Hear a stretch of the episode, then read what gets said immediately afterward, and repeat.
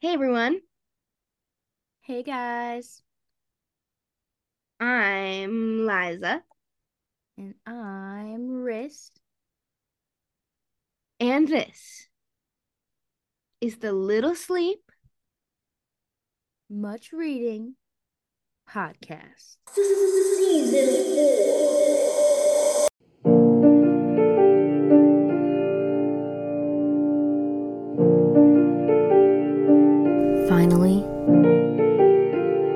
From so little sleeping and so much reading, his brain dried up and he went completely out of his mind. P says hi. Hi, P. P's our special guest today. P said, I love the Jews. She does. She really does. Uh, and P, what did you read this week? Um, he read a good book. Um, it was by a nice Jewish kitty she knows, and it was called The Meow. The meow about a Jewish cat. She loved it. Good job, P. We can't wait to hear about it. Um, but yeah, you guys, it's a week that I didn't even know existed until Marissa brought it up. It's Jewish Book Week. Did Can you- anyone know that that's a thing? I sure as hell didn't. I'm glad I know now. I found out from my many resources, the internet. um, what do we know about Jewish Book Week? Is it like, do, how did it come? We don't know. I know nothing. You know nothing, Jon Snow. I saw it and I was like, absolutely yes. I know there's a Jewish History Month.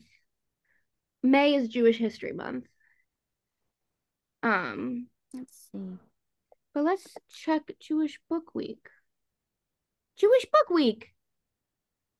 One of my favorite festivals across the world, says this person. Founded in 1952. And we just we're just finding out. What the shit? Jewish Book Week. Oh, it's a British event. Which is also interesting, and I'll talk about it when I talk about my book, but I feel like history has forgotten that there's Jews in literally every country in the world. And I feel like people often forget that there's like many British Jewish people and I forget like I'm I'm guilty of that. Um so I'll talk about that when I talk about my stuff. But yeah, it's a British festival. How fun.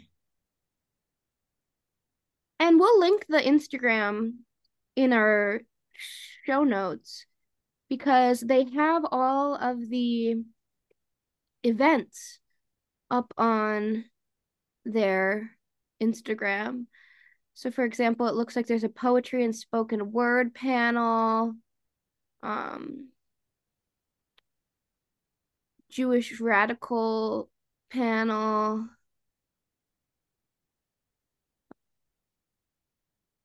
Lots of different, lots of different book.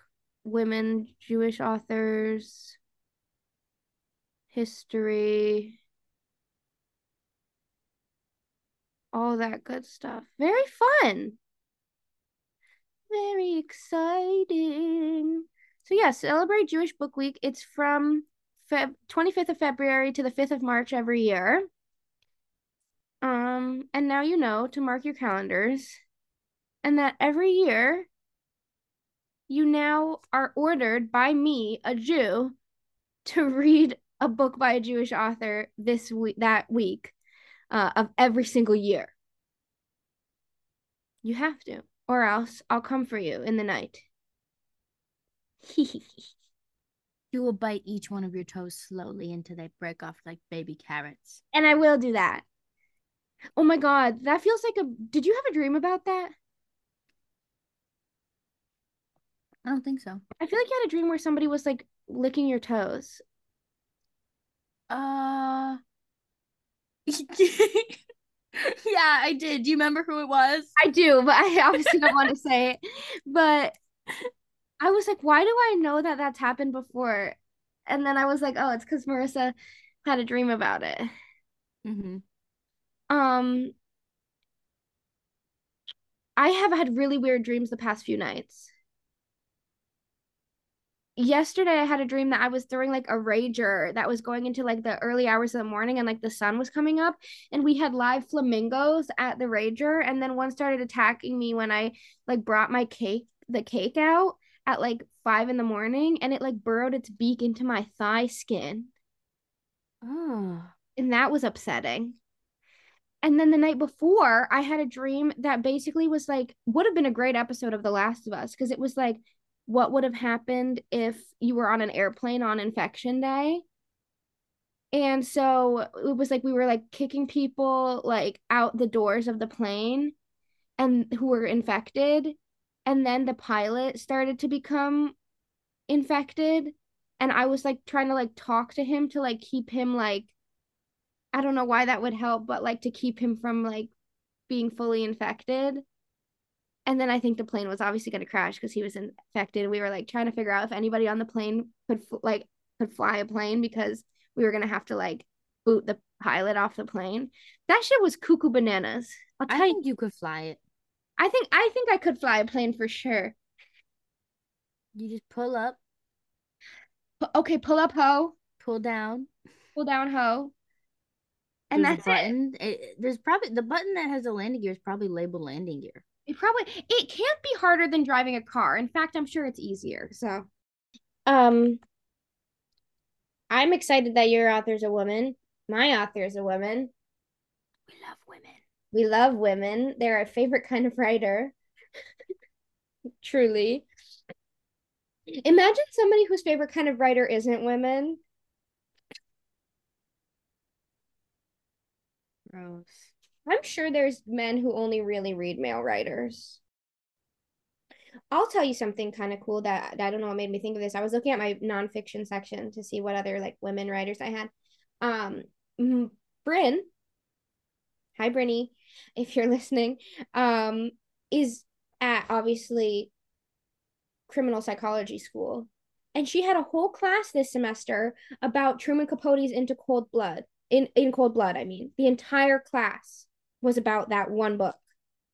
I meant to say this to you. Huh. I had to find that book for a BOPIS the other day. No way. Where would you think that book would be? Okay, here's the tea. Because I always used to shelve it when I worked in a bookstore in true crime. But it actually is technically registered as fiction. Right. Isn't that insane? Which is really weird because it's not. It's it's it's a it's not even a dramatization of the Clutter family. It's like just a retelling of it, but because it's not like a journalistic account, it's technically not true crime, but I always shelve it in true crime because the people who are looking for it are going to look in true crime. But like, yeah, what so I don't understand like what makes I haven't read this book, but what makes I'll Be Gone in the Dark by Michelle McNamara, True Crime. Right. And and like I don't know. Like I personally d- didn't think Truman Capote's book was all that great and I understand how he is like sleazy. Yes. In a way. Um but it's kind of unfair to the Clutter family to put it in fiction. I agree. And it's interesting because speaking of Erik Larson, Erik Larson's books are technically fiction. But we shelve them in military history, or we previous we, um, in case anybody didn't know, I don't work at uh, the bookstore that must not be named anymore. Um, but they shelve it that bookstore as an organization shelves it in military history. but it's technically fiction because it's not like a reported account. So that's kind of weird. Kind of weird. Because you would never shelve Jon Krakauer in fiction, speaking of him as well. But obviously, he wasn't actually there when Christopher McCandless was like tromping around God knows where. Like, you know what I mean? Like, what makes something, when you frame it as a story, more of a story, why does that make it fiction and not just like a like narrative version recounting of a historical event. I don't know. It's very weird. It's very weird. Do we have any lit news? Lit news, lit news. None that I can think of, unfortunately. Yeah, I don't even know anything that came out today. Because Today's it's new release Tuesday. Right. The Paris apartment came out in paperback. Mm-hmm. In case Lucy Score came out with a book. Lucy Score um um oh the writing retreat which looks kind of interesting but kind of stupid in my opinion but like that's fine uh i heard a couple people talking about it already on tiktok a couple yeah. days ago actually it's just not really our style of i i'm our collective style of mystery i think it's like a little cheesy um oh new Veronica Roth for those that uh loved um Divergent series.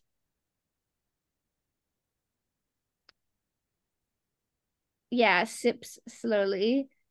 Oh, I do think uh, we keep getting off topic, but I think we should have an episode where we revisit um a dystopian YA that we didn't actually read when we were younger. I've never read Divergent. So you could read Divergent because I just realized that I have the book Uglies, and they're turning that into a movie. Mm. And I never read that one. Did you read that one? No. Yeah. They're turning it into a movie with um Joey King. Yeah. uh it is what it is. Um, but yeah, that's all for lit news.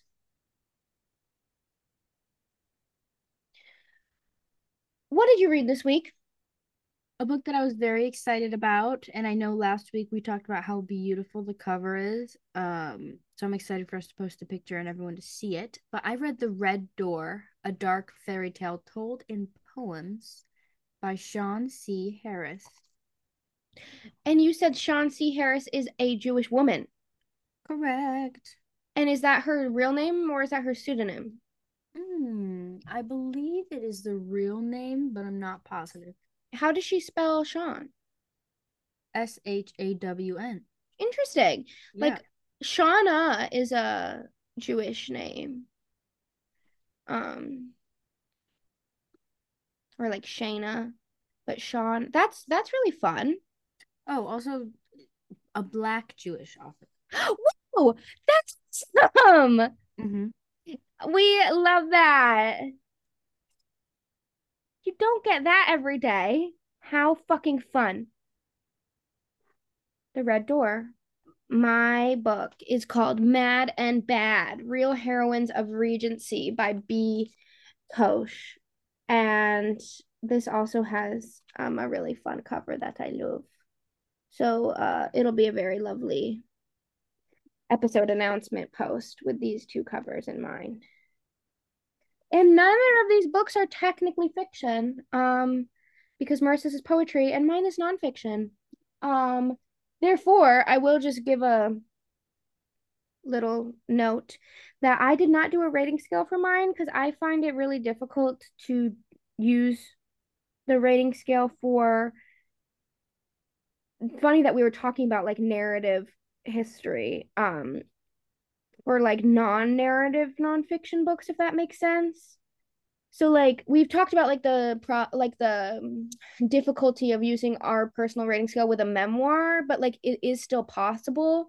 Um i think you could definitely do it with a history book like some of the ones we were talking about earlier but with this one that's split up into different sections about women in the regency and none of them and it really just being like learning about women from the Regency period and not necessarily um it's sharing their stories, but it's not sharing their stories in a narrative way. It's more of like an actual like history way. Uh, I just found that when I looked at the rating scale, I was like, it feels like I don't really want to use it. So just FYI, I didn't use a rating scale for today's episode, but I'm still very excited to talk about the book. I think this is their only published book. I saw another one that was like a collection of untitled poems, but I think it's just an ebook. I don't think it's a full physical flesh book, but I'm not 100% positive. Um I did use a rating scale today, but it is always hard to to use our rating scale with poetry, but mm-hmm. we'll get into that. Mm-hmm. Yeah, I think I'm, I'm I'm interested to see because especially because this is like told in verse, but it is a story, so we'll see about that. Alrighty, bestie. It's Jewish Book Week. I'm Jewish, and I'm having a great time. So I read, like I said, Mad and Bad: Real Heroines of the Regency by B. Koch. And this book is not necessarily all about Jewish women from the Regency period. There's only one specific section that's about Jewish women from Regency. Um, but in a very I don't know how I want to put this, but like it talks about mostly women who you wouldn't have really learned about otherwise from Regency. And that to me sort of feels like a Jewish value in a way um, of just like highlighting other marginalized groups along with your own group from that given time period. Um, so it has sections on um, LGBTQ women, uh, women of color, um, lots of women writers, women artists, but then also women in STEM. And then it has women in like positions of power and the more like classic, like what you think of when you think of Regency, like Bridgerton type women. Um, but then it also has um, mistresses and sex workers and really just a, a really beautiful examination of all the different women in Regency, Regency period and and um, women that history sort of forgot about, which I think is really interesting too to have um, a Jewish writer looking at Regency because I think it's sort of like human nature to search for yourself when you're reading a book or searching like going through historical records. And I can imagine that it's really hard to find Jewish women when looking at like the Regency period because like I'm it didn't even obviously I know there was Jewish people. Like there's been Jewish people literally forever. So of course every single time period there's going to be Jews, but I think we're so used to reporting on Jews of it really solely being like when terrible things were happening to Jewish people so it's like, oh, a lot of Holocaust book. Like when you go to like the Judaica section at a bookstore, it always kind of pisses me off that like 90% of the books are the Holocaust. And I'm like, yes, we need all of these books to teach us about the Holocaust, but I'm like, but where is anything else about Jewish people? Like we were around way before the Holocaust and we're still around after. Like it always just feels like a weird thing to me. So I was excited to see like this period of history, which is really popular right now, largely because of um, Bridgerton and, and things like that. And to see Jewish women highlighted in a way I'm frankly thinking they have probably never been highlighted before.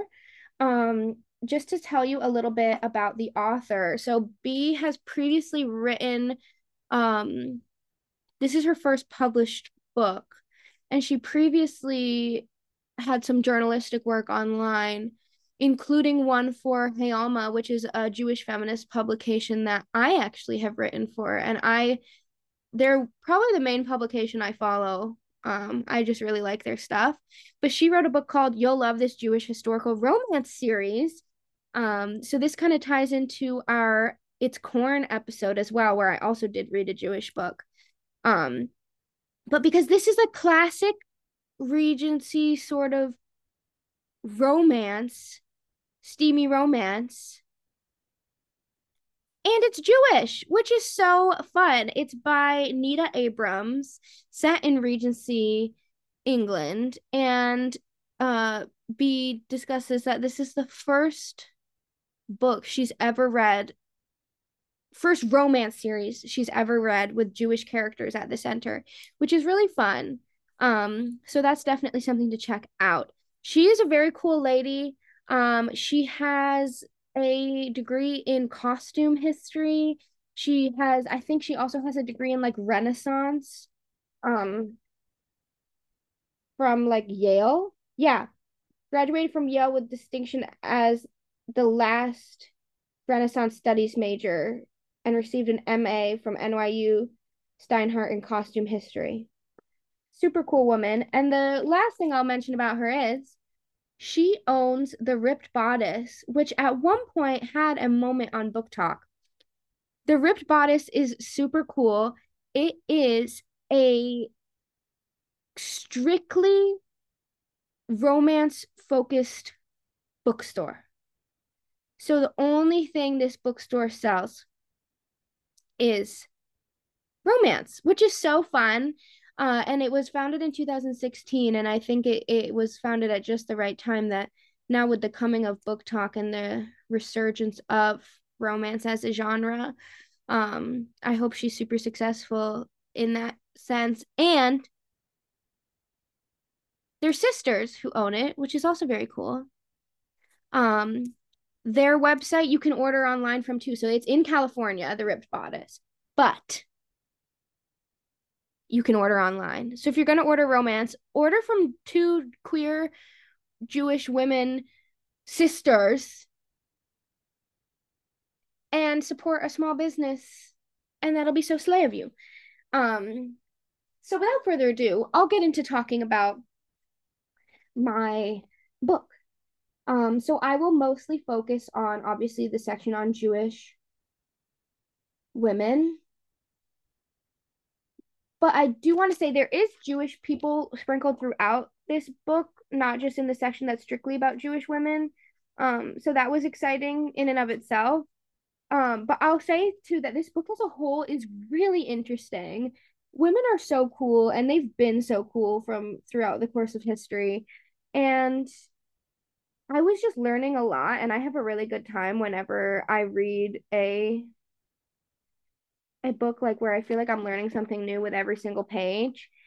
Uh, and it was very interesting. Like I feel like sometimes history books can be kind of dry and I'm always like, oh well, you know, here we are. But I found this book to actually be a lot of fun. Um, I think that B has like a nice light style to her that keeps you um feeling like I guess I don't want to say like nothing's that serious because like there is serious stuff happening, but like it feels like you're still reading this book for fun. Whereas I feel like sometimes when you read history books, you're kind of either feel like it's a chore or you're like this is really upsetting and depressing and I don't like it. um and that's the other thing too is that this book isn't really centered, although it mentions anti Semitism, it isn't centered around Jewish trauma, which I appreciate as well. Cause like I said, like that's such a common that's such a common theme in, in books that focus on Jewish history to just be like the terrible things happening to the Jews. And I'm like, where's the Jewish joy? Um, like, come on. Um, so that's something that I appreciated about this. But yeah, I'll focus on the section about Jewish women, she is sure to note that she clearly did a lot of digging and a lot of research for this book. Uh, I can't imagine actually how hard it was to find a lot of this information because history has tried to erase women forever. And then it has tried to erase women from minority groups even more so than um you know white uh, Christian women. So I can't imagine how hard it was for her to get this information, not only on these women, but on the other women in the book as well. Um, but we get a highlight of a few Jewish women from the Regency period, including Judith Montefiore, Rebecca Gratz, Rachel Lazarus, um, Maria Edgeworth, Grace Aguilar, and Charlotte Dacre and Sophia King, Rebecca Solomon. So she really was able to find several, several Jewish women who were having like a big impact on Regency in ways that I don't think were really highlighted um, ever before. Um, you might recognize some of these names. The only one I recognized was Rebecca Solomon. She was an artist from the Regency period. Um, but otherwise, I, I knew nothing about any of these women. Um, and they were just doing cool shit.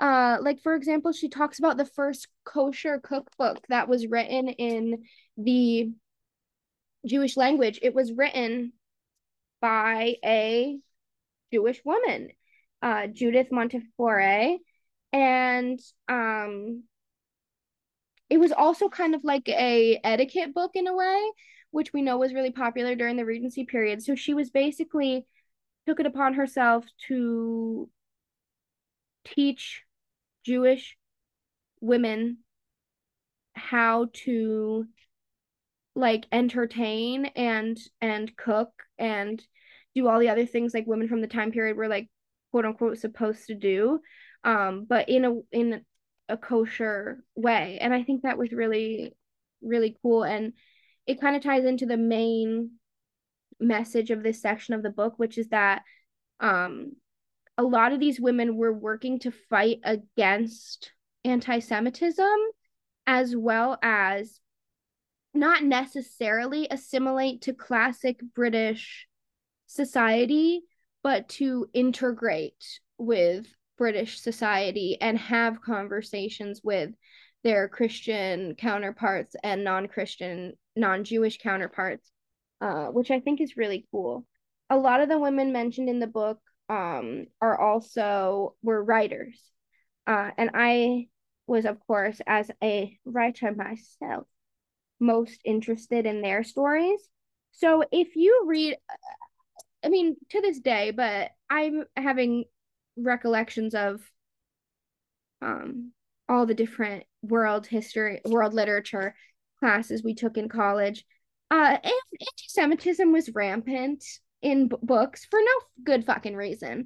Like people, authors would just throw a Jewish character into a book and be like, and they had a big nose and they took everyone's money and i'm like girl let's pack it up but like i'm we're so used to it at this point that like it's really just a part of of looking at historical um or like older texts even all the way to i took a course um called comic apocalypse and it was mostly stuff that was written in the 40s 50s and 60s so much anti-semitism i'm like okay did we not? And then, I mean, you look even to what's a modern book with a bunch of anti Semitism in it? Hello, Harry Potter. like, it doesn't really go away and it's still very much a thing. Um, so this book does talk about you know writers at the time being very anti-semitic and a lot of these women writing to these writers to be like um like your character that your jewish character is stupid like you're being anti-Semitic, you should fix it. And then some of these writers actually, because they respected these women, um, trying to make to amends to to their Jewish characters that they had previously written. So that was really really interesting to read about. Um I do want to highlight in particular this Jewish writer. Um, Charlotte Dacre was one of the Jewish women that I found the most interesting in this book. Um, and her book that is her most famous was called The Moor, A Romance of the 15th Century, which came out in 1806. Uh, and it was a gothic novel. And just to, the Bee's description of it is Charlotte's heroine Victoria is a sadistic murderer whose journey more closely follows that of a Gothic hero. Victoria's sexual knowledge and appetite for pleasure led to moral ex- objections to Charlotte's work in many reviews. Um, and apparently, Charlotte Dacre's style is comparable to Mary Shelley. And Mary and Percy were actually fans of Charlotte um, Dacre, which is really cool. Uh, so I want to like find that book and read it, but it, this is uh, to say not all of the women writers of this time period were writing to educate people about Jewish culture. A, a lot of them were, but here you have a Jewish woman writer who was like, I'm going to write this crazy gothic romance about a serial killer, a woman serial killer, and there's to be sex in it and it's to be awesome. And I'm like, that's so slay of you. Um, I will say something that just reminded me of this because um this specific section about these women writers talks about Lord Byron. Lord Byron comes up a lot in this book. Lord Byron was an asshole. Okay, guys, he was a little shit and we hate him. And he was horrible to women and the women that he knew. And he was also anti Semitic. So just keep that in mind. Um, I know it doesn't really make sense to like retrospectively cancel people, uh, but just so you guys know, we hate Lord Byron. What a little piece of poop. Um, but yeah, all of these women that she talks about were doing really, really cool shit. And it was just exciting to see a piece of history where you don't really think there was Jewish people, even though you know there were, um, and seeing them highlighted in this way and seeing all the cool things they were doing and and getting to dig up a piece of history that was so clearly tr- like tried to erase like people tried to erase it um so we have to thank writers like this for like digging this up and being like hey this happened just so y'all know um i'm trying to think if there's anything else i want to say about these lovely ladies let me see oh I don't know. Okay, I'll just say this one thing. Like I said, they were trying to like a lot of them were trying to like educate the British aristocracy on Jewish culture. Um, but to also, like I said, ensure that the portrayal of Jewish people wasn't as heinous as it had previously been. And I hadn't realized because I I so obviously I know who Sir Walter Scott is. And I know about Ivanhoe. But I have never read Ivanhoe and I didn't know anything about it. And I guess the lead character in Ivanhoe is a Jewish woman named Rebecca of York. And apparently, the whole book is first of all, he's Christian, by the way. Uh, Sir Walter Scott, not a, not not Jewish. Um,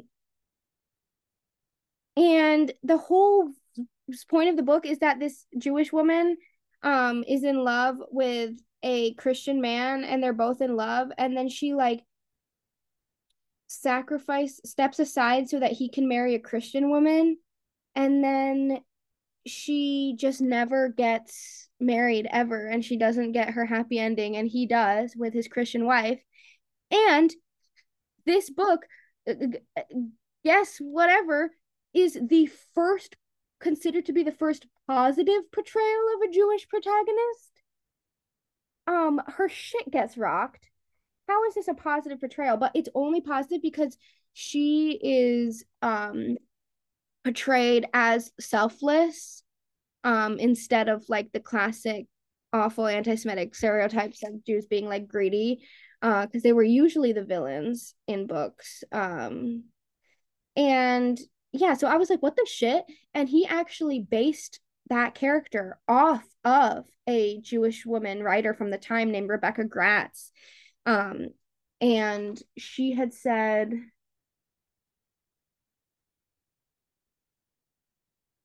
that she believed too um that this woman who was a Jewish woman who fell in love with a Christian man and then ended up not getting to be with him and then never getting married was about her because that's exactly what happened to her. Um, because interfaith marriages were really not, you know, a big thing at the time. Uh, and I'm guessing that actually they were in fact frowned upon. But there is one that's mentioned. Um, the two, I believe, there's a car- there's a woman that's highlighted here who is only half Jewish, um, like myself. But even though uh, even though Rebecca was like portrayed in this way by Sir Walter Scott, she did. Uh, she was one of the Jewish women that really made it her kind of life's work um, to help educate people on Judaism and sort of improve the living situation for Jewish people in England. So that is very slay. And that's all really that I have to say. I think everybody should pick up this book, um, in part to learn about all these really cool Jewish women from Regency, but also to learn about really what Regency was like for all women. And if you specifically like Regency Romance, which you can order from the Ripped Bodice website if you don't live in California, um, this would probably be a really fun book to read for you because it would give you like a look at what these women's lives actually looked like so that you compare it can like have that in your background knowledge when you're reading your fun Regency romance. And that's all she wrote. Ta-da! Yay! Yay! Um, that was a terrible story, though. Mm. That's just not fair. Mm-mm. And also, he clearly didn't love her then. Why do men always get to be doing the stupid things? I we men are canceled. I wouldn't eh, like honestly though. Maybe she's the one who won because then she didn't get married. That's true. And she didn't have to get married to an asshole either. And she didn't have to like change who she was because of Mhm. it. So you are right about that. But yeah, um, yeah, we don't like stepping aside for men. It's a terrible plot Mm-mm. point. Kill them all. Horrible, horrible plot point. Penelope hates it. Mhm. Um, He loves pasta, hates when men win. loves pasta, hates the patriarchy. That's oh my loves pasta, hates the patriarchy. And Liza's book also has a really nice cover. Yeah. Very cool. We're very excited to post our covers. Um, so yeah, as we talked about, I read a book called The Red Door, a dark fairy tale told in poems by Shawn C. Harris. And I realized that this book was part of the Jewish Poetry Project. So that's fun. Um, and yeah. So, oh, I forgot to say, not only is this written by a black Jewish author, but also it's a little, it's kind of, it's queer. It's a queer story, so that's always fun. Um, but yeah, it's really like a story of grief and kind of finding yourself or losing yourself, but also like passion and love and all that fun stuff. Um,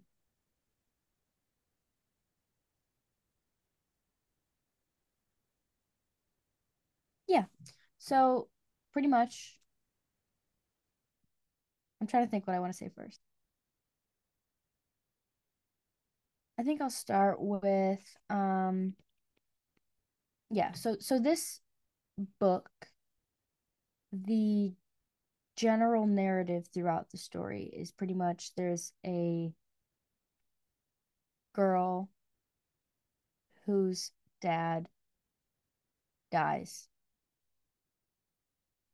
And she spends the book kind of finding her place after that um and figuring out how to be loved by people after that. And she's definitely self-sabotaging and um makes some crazy choices but you know it'd be like that sometimes. And all through the book she has this reoccurring dream of this red door but you can't look into the red door um you, or you know who knows what'll happen. So that's the basic premise i would say. And there so yeah so okay now i'm going to jump into my rating scale and then the other things i want to talk about i'll talk about throughout it. So readability and interest i gave it a seven. It's very short and it's all poems so quick read um the story is rather interesting. I like reading kind of like narrative poems like this because in a lot of ways they're almost like little puzzles. Um putting meaning to the poem is like a puzzle. And so i find that fun and intriguing. And so i like to keep reading these things to see what's happening next and um to kind of figure out the story through like extracted beauty of events i suppose is a way to put it. Um for language and style i gave this a 7 i would say it was poetry is so hard because there's so many different kinds of poetry. And i always like to think about like there's poetry that would be good read aloud and there's poetry that's good to read and it doesn't always intersect. Um i think most of the poems in this book are poems that are good to read not to read aloud. Um and that that's doesn't mean a poem is good or bad at all in my opinion. I don't think that poetry has to be read out loud for it to be good. So that's what i'll say about that. And then i'll also say um i feel like this kind of poetry it's beautiful and it's still lyrical but it's more of a relaxed casual type of poetry. For example on page 12 this one's called monster. On the other side of the red door terry wanders her dream garden. Heady musky scent ancient raw primal luring her to its source. Something is changed in the place where her blood spilled. Wild grass and tiny flowers grow. Rosy aroma merges with mating season smell entices terry's senses once again, she reaches for the rose. It happens so quick. A deafening crack, chunks of stone falling, hot iron grip seizing. Monstrous silhouette, eyes like twin yellow moons. So, it doesn't have a rhyme scheme. It's very, um, like, there's nothing too flowery about it. It's just beautiful for what it's portraying. Um, but yeah, I, I would say it's more of a casual style poetry, which is great. We love that. Um, the other thing I will say, this reminded me a lot of autobiography of Red. In the type of story, it's very like settling dust settling dust type story and also you know quiet reading between the lines type things this is kind of like that and it reminded me of something else too, and I had it on the tip of my tongue, and now I can't think of what it is. Um, but you know, I think also I'll say anytime I read poetry, I think of um the Iliad and the Odyssey and Gilgamesh and all those things. Which is interesting when I'm reading something like this. Um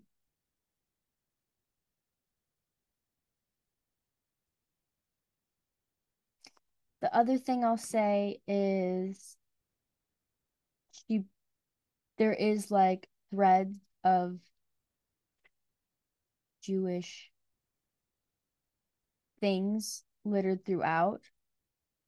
And I know me and Liza have had this conversation before um, about how sometimes poetry is not for you.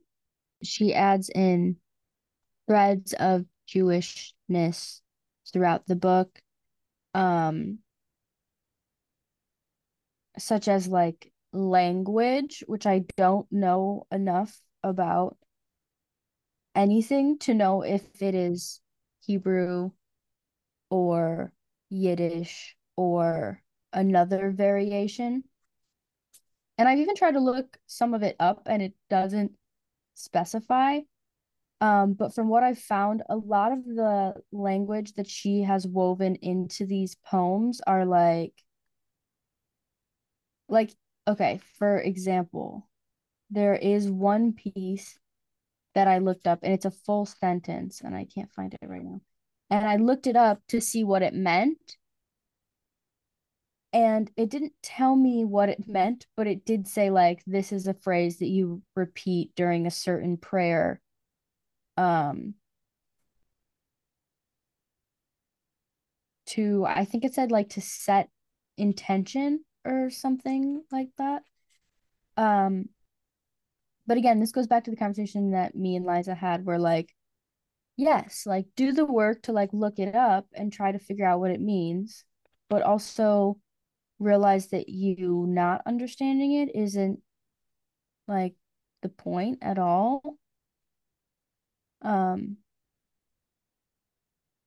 but yeah, and and also I'm not a huge fan of reading poems that are fully in different languages unless I'm like actively translating them because I think I think the act of translation is really fun, but to just like read a different poem read a poem in a different language, I'm just not going to get anything from it. But for this where it has just like sentences or things like that, I think there's something interesting about it even if I don't know what it means. Um because even though there's poetry that is to be read aloud and poetry that is just to be read. I think that all poetry has to like have some kind of its own rhythm to it. It has to have some kind of good sound to it, even if you're not reading it aloud. Um, each poem has to kind of find its way find its groove. And I think this one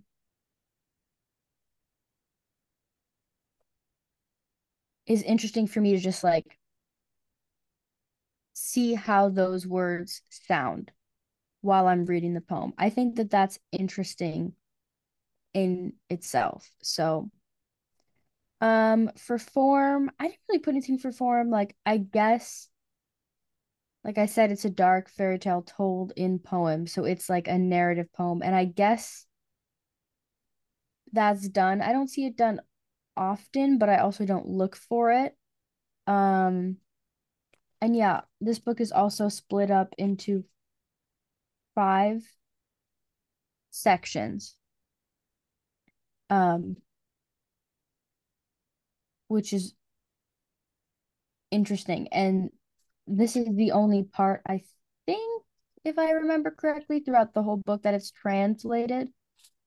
So like uh like book four is Galut, G-A-L-U-T, but then in parentheses it says exile. So it gives you both, which is interesting. Um, I like that. For shelf worthy slash read again, I gave it a six. I think that if you are a fan of it's hard to be like if you're a fan of poetry, you should read this because again, poetry comes in all different forms and shapes. And if you're a fan of, you know, um regular poetry, I'm trying to think what that one person's name is. Um let me think.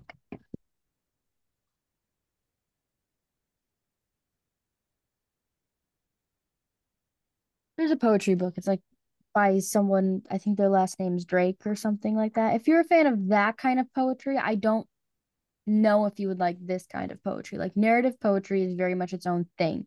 So if you like narrative poetry, I would say read this. Um I would say if you're a Jewish woman specifically, I think this book would be good for you to read. I think if you like if you like auto autobiography of Red, I would say to read it. If you like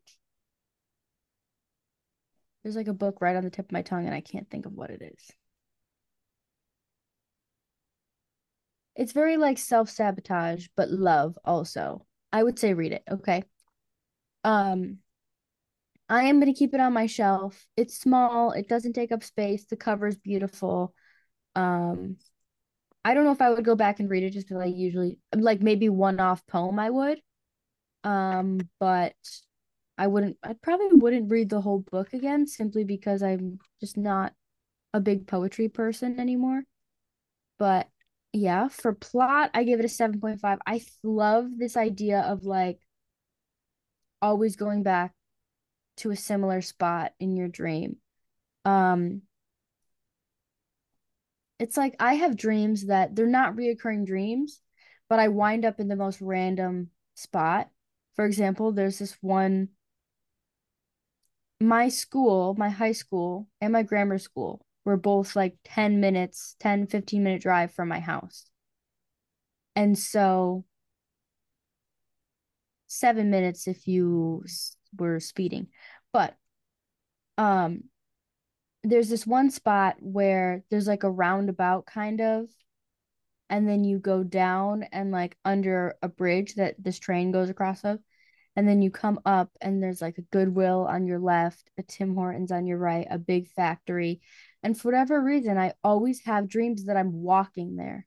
I've never walked in that area in my life. I always just have this reoccurring dream. It's not even it's not a reoccurring dream because the same thing is not happening. It's just a reoccurring place in my dream for no reason so like this idea of like being in this peaceful place, being in this like place that is cozy to you and and you're dreaming of like beautiful thing, but in the middle of like flowers and and greenery and sunshine, there's just this red door.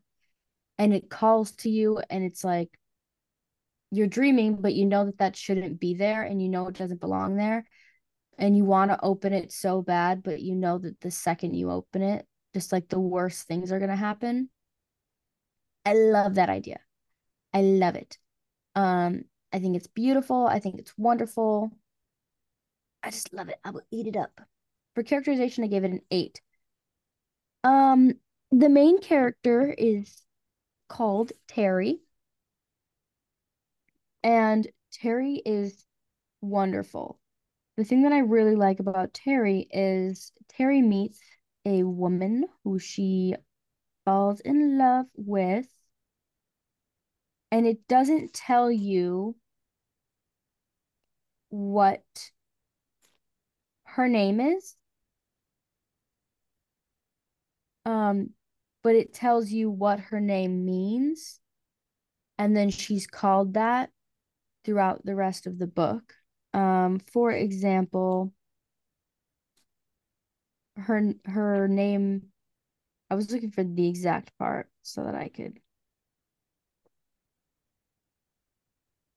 Here it is, I think.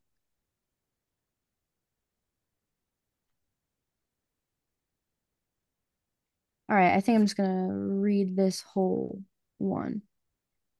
Midnight's Children. There's something special about nighttime, luminous moon peeking from behind her dark shroud, cool, distant light of stars and black satin sky, shadows growing bigger, deeper, darker, songs of creatures that sleep by day, another world waking up, coming alive, wondrous and strange. Terry takes a deep breath of crisp night air.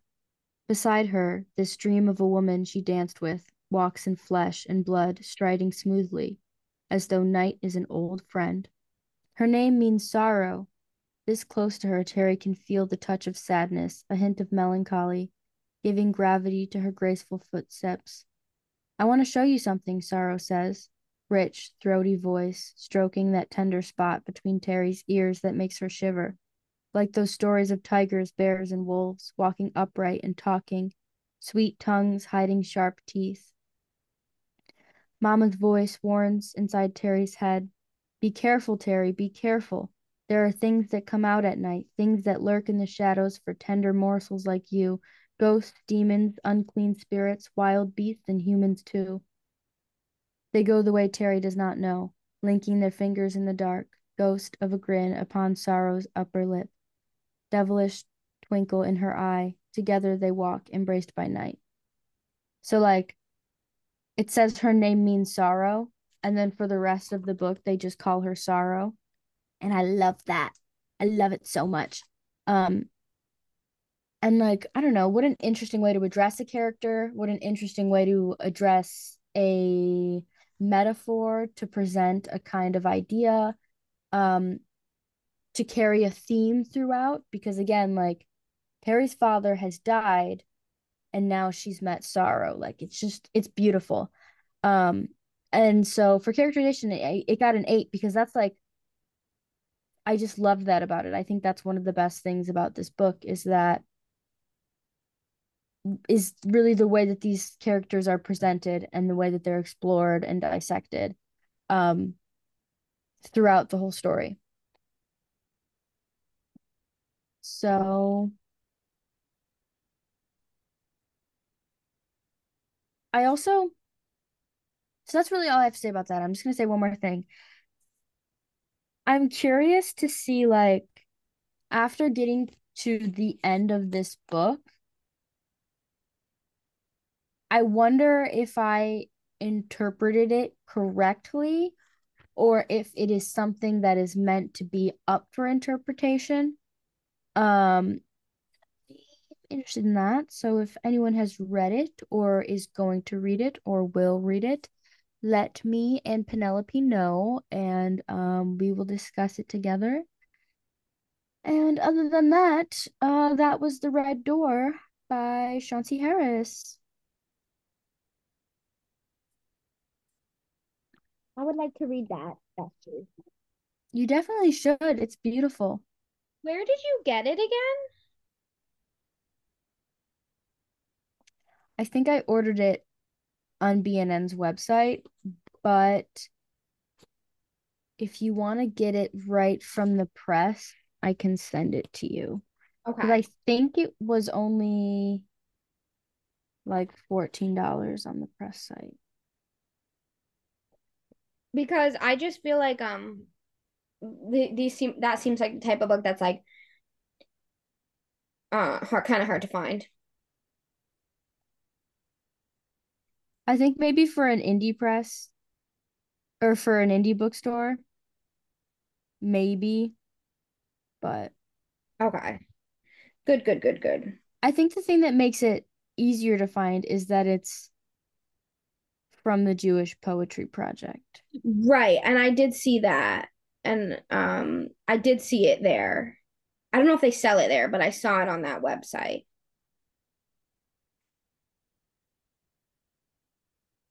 So that's something. They also have a Poetry Month special going on buy two, get one free. Just so you know. That's kind of slay. Wait, is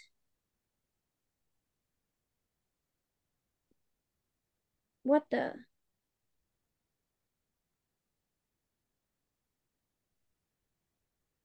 Wait, is March poetry month? Where's February? I always thought April was poetry month. Yeah, I always thought April was too. What the hell?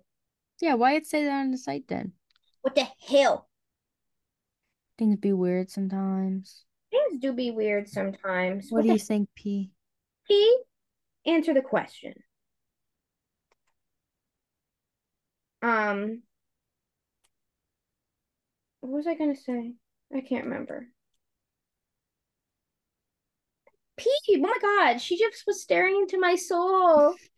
She crazy girl. Then he said P, she looked down. She's like, oh, I'll stop. Oh my God, Liza, I just thought of something I want to talk to you about, but we have to wait. We have to wait. Um, yeah. Oh, we have to turn off the Mhm. Okay. Well, you guys, that was Jewish Book Week. You have two great examples right there for books you could pick up, or find some other books by Jewish authors. We I had found a whole list of them. I just picked this one because I I don't know, this one spoke to me the most. There's a ton of cool shit by Jewish authors. There's a lot of cool fantasy books. Yes, yes. Um, there is one, what, Thistlefoot? I've been really wanting to read Thistlefoot. That's a Jewish horror book. Um, my book I read last week, Schmutz, could be a good one if you like lit fic. Like Marissa said, there's Jewish fantasy, Jewish sci-fi. Um, There's like a fairy tale one called like um something spin. It's gonna bother me if I can't think of what it is. Mm, Spinning Silver. Oh, yes, Naomi Novik Yes. is in fact Jewish. So that's always fun. Um, yeah, pick up a book by a Jewish author. It's not that hard. The Uh, Dove Keepers by Alice Hoffman. This Alice is where I Leave You by Jonathan Tropper. The Weight of Ink by Rachel Kadish. So many. There's so many. Many. There's no excuse, really. Mm-mm. The Wolf and the Woodsman by Ava Reid. That sounds fun. Anyway, so there's a bunch and read them. Read them, enjoy them, and hey, Marissa. Yeah. What are we doing next week? Next week, um, we are refocusing to something that we love, which is mothers. Mothers. What about mothers? Um, we're going for a whole little uh mother monster type episode. It's gonna be real fun. It's gonna be real silly, goofy. We've definitely had conversations about monster mothers before. I don't know if necessarily on the podcast. Can't remember. I don't know for sure. but we're excited. I am going to be reading, um, let me just make sure I have the author's name. It's another one that, okay, no, I got it. I'm reading Mother Thing by Ainsley Hogarth.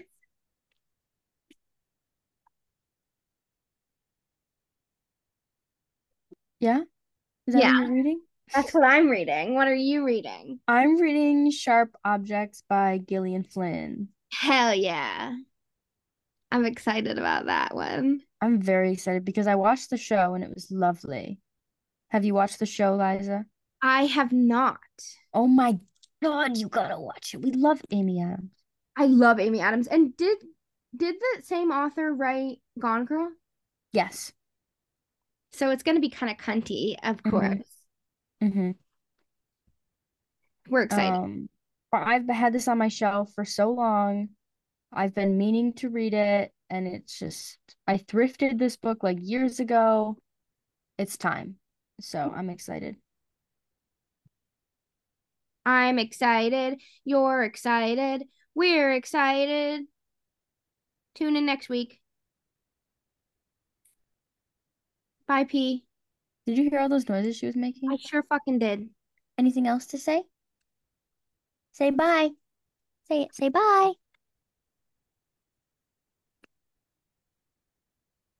Yeah, she's trying her hardest. She did it.